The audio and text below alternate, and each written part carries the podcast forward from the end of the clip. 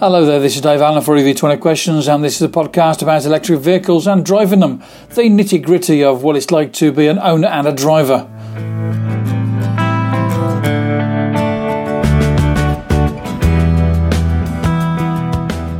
Hello there, this is Dave Allen for EV20 Questions, and yesterday was a road trip day, and I had a bit of a disappointing Model 3 day trip to Barcelona. I was going to set off first thing in the morning, but it was raining. I didn't really fancy driving in the rain, so I thought, well, I'll leave it a bit longer.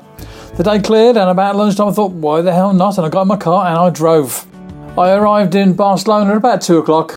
I had hoped to park in a parking space not too far away from the Tesla showroom. There was a charger there, but when I got there, I found it was just a charger for motorcycles and I couldn't pull in. There were some chargers available in the shopping centre, but I couldn't find them when I pulled in there. I did ask um, some information when I went into the uh, shopping centre about the uh, charging points, and next time I go there, I'll uh, move my car and put them in, the, put my car in the right place so I can charge up. But that particular time there yesterday, I couldn't really be bothered. It was handy to charge my Leaf later at a rapid. So I walked out to the Tesla showroom. It's good to have a bit of a stretch of the legs, and it was a half an hour walk. I passed a couple of public rapid charging points in the street. They were not in use, and I could have used those for charging up, except I wouldn't have had long enough for my visit to the Tesla showroom. With these public chargers in Barcelona, you get just 30 minutes of parking and charging. I mean, you can't complain because charging is parking and free, but it wasn't going to be any use to me. The one that I was hoping to pull in there, it was uh, two hours of parking available, and it was free, but it had to be a motorbike, so that wasn't going to work. So I got to the Tesla showroom and there was a Model X just inside the doors with the Falcon Wing doors open. I've seen a Model X fairly close up by during the summertime in where I, near where I work, so I wasn't too bothered. And also saw one at the expo that was in Barcelona a few weeks ago. It was looked it looked impressive. I liked it. It's a hell of a car for a hell of a lot of money. Next in the showroom was a gorgeous looking Model S in white. Another fantastic looking car. I think it was a D75 or something like that. You know, it's got 75 in anyway. And I liked it. It was nice. It was white and it was lovely. Finally, the back of the showroom was a Model 3 in blue. And blue's my favourite colour, and the car looked great. It didn't look like a new car though. There were dirty marks in the footwells. There was like sand and dirt and stuff, and looked like it needed a bit of vacuuming. And there was a lot of fingerprints all over the car, but I suppose you kind of expect that in a showroom. A bit of cleaning wouldn't go amiss though. On the rear offside wheel, there was a little bit of damage too.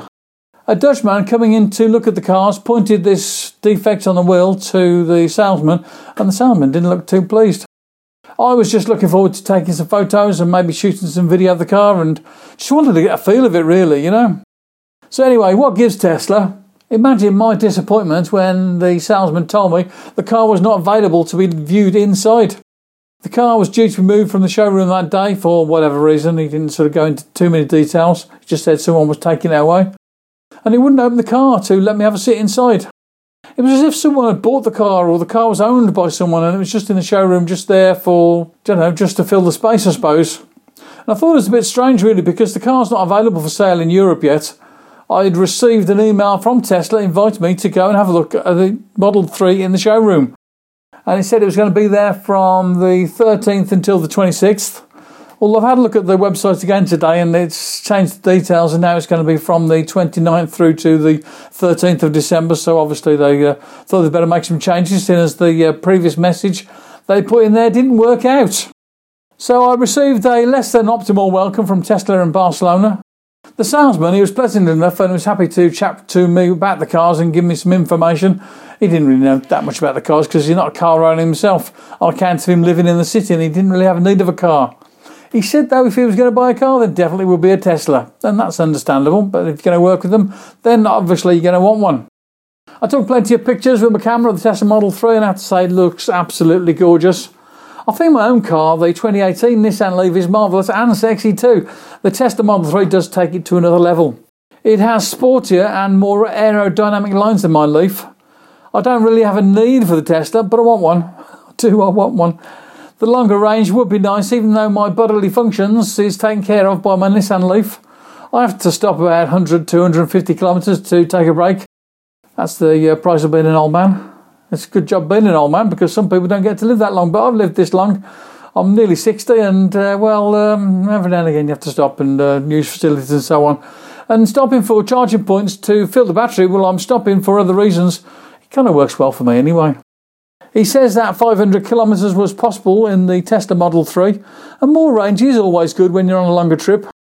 I mean, I've done a longer trip, I've done uh, 500 kilometres in one day, and that kind of worked out well for me because I was basically, I stopped in Perpignan for a charge up, I stopped in some place else for a charge up. On the way back down from the mountain, I stopped in another place for a charge up just because I could. And I think I stopped in one more place um, just because I was near to home and I wanted to get some free electricity and cost uh, less for me to charge from my home charger back at the house. But I could have done a lot. Of, I could have done more more kilometres without having to stop, but I didn't really want to. I wanted to stop and test the charging and and also stop for facilities and picnics and whatever else. And you know, I really don't mind stopping. I think uh, stopping and having a bit of break is actually good for you, and it's actually good for safety as well. So anyway, the inside of the Model 3, I was able to peek in through the windows and inside the Model 3, it looks extremely minimal. I kind of like it because it looks classy having one large instrument screen in the middle of the car dashboard kind of works well for me, even though I think it would be nice to have a heads up display for behind the steering wheel. If Tesla don't put one in, I'm sure some aftermarket manufacturer will come up with something. It's a shame I couldn't sit inside the car because it's always nice to test the seating position. You want to know if it feels comfortable or not. I mean, some car seats you get in are comfortable straight away, like armchairs even. Some take a little while to get used to, but you're comfortable once you've done so. I mean, my Nissan Leaf was kind of like that to a certain extent. I thought the seats were a bit hard to when I first got into the car and I was first driving it, but I've got used to it and now I find it really comfortable. When I go in my wife's car, which is a Renault Kangoo van sort of thing, I find it a bit uncomfortable and not really as good as my Nissan Leaf. And I w- always wish I was in my Nissan Leaf. If I could have sat inside the car, I'd have got a better feeling for the car. I'd like to have experienced the feeling you get from the glass roof. Does it make it more light and spacious and airy? Does it feel like the car's bigger because you've got you know more space around you, seemingly? It would have been nice, but it didn't happen, so never mind. So what's next for Model 3 for me? As far as I'm concerned, then there is a possibility there's going to be another Model 3 available to be viewed in Barcelona, and maybe I can go and view it properly and I can go back and visit. Maybe they'll send me out another email and say there's going to be another uh, car in there and I'll be able to go and have a look. Or I might just wait until they're properly available to have a test drive. Everyone says that when you've had a test drive, you're completely sold. I can well imagine that. Everybody who bought one of these cars completely loves it. And there's no sort of buyer's remorse. And I can imagine that being the same. I mean, I'm pretty happy with my Nissan Leaf, but I could be happier if I was in a Tesla Model 3. I'll keep in touch with the Barcelona Tesla showroom and maybe they'll just send me another email when they have another car in there. That's available for going and viewing properly. Next time, though, I'm going to ring up first and double check with them to see if it's going to be on display properly and available for use. So when I finished doing the um, viewing of the car, I went back to the shopping centre, picked my own car up, stopped on the way for some tea and cake in a Starbucks, just to do like the uh, carrot cake. And then I decided, well, shall I go towards these chargers that I spotted on my way to the Tesla showroom and use those for charging up? But nah, that'd be going towards the city and it was getting busy at that time and more chances that there was going to be people sort of going around using these chargers where I wanted to go and plug in and I could be sort of running around and wasting time. So I thought the best thing was to head out of the city and I decided to go towards San Cugat de Bages because I knew that there was plenty of charges in the town and it was in the right direction more or less in the right direction.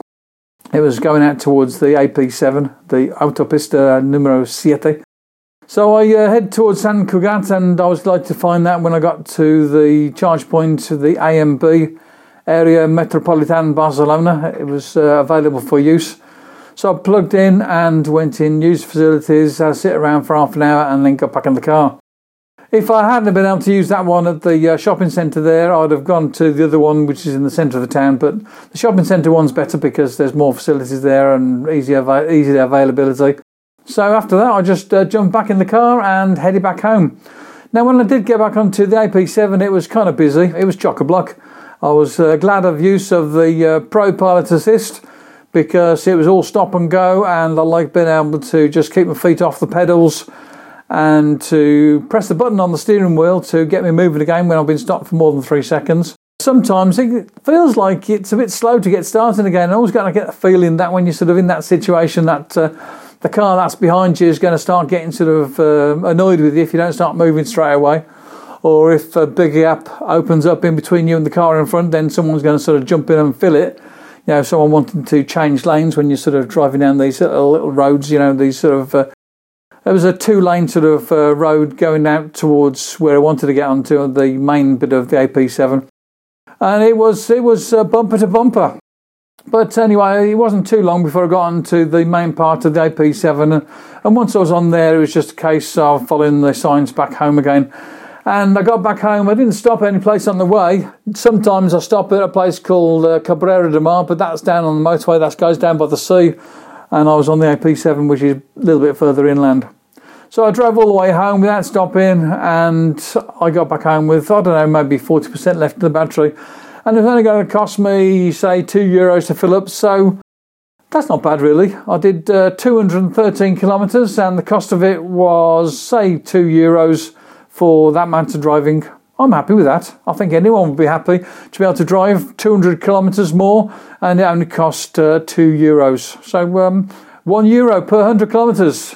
You gotta love it, haven't you? Having an electric car is marvellous and I'm delighted. And even though I didn't get to see the Tesla Model 3, at the end of the day, I was still sort of um, delighted to have an electric car.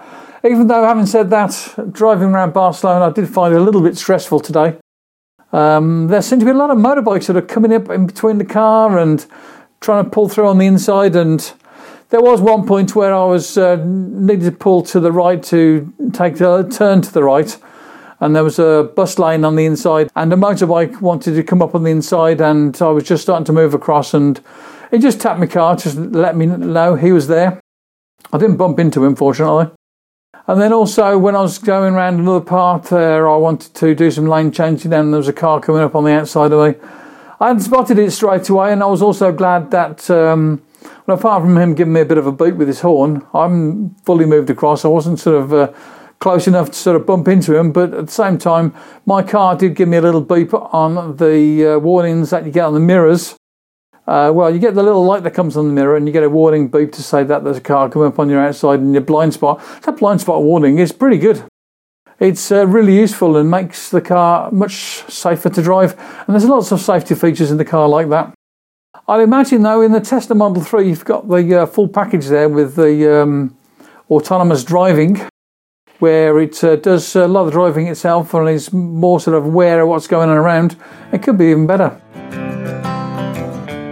Anyway, so this is Dave Allen for EV20 Questions. I have a bit of a chat about my trip to Barcelona yesterday, and it was a day trip out, and I enjoyed it. And I saw the Model 3 close up, and it was good. Bye bye now, talk to you again soon. Thanks for taking the time to listen to the EV20Q podcast, and I hope it's inspired you to get an electric car. And if you've got an electric car already, I hope you're enjoying yours just as much as I'm enjoying my Nissan Leaf. if you could do me one small favour, and that's go into your podcatcher of choice and leave a review. Or go into iTunes and leave a review there and give it five stars if you can. It really helps the people find the podcast due to the way the algorithm works in these podcatchers. Thanks very much.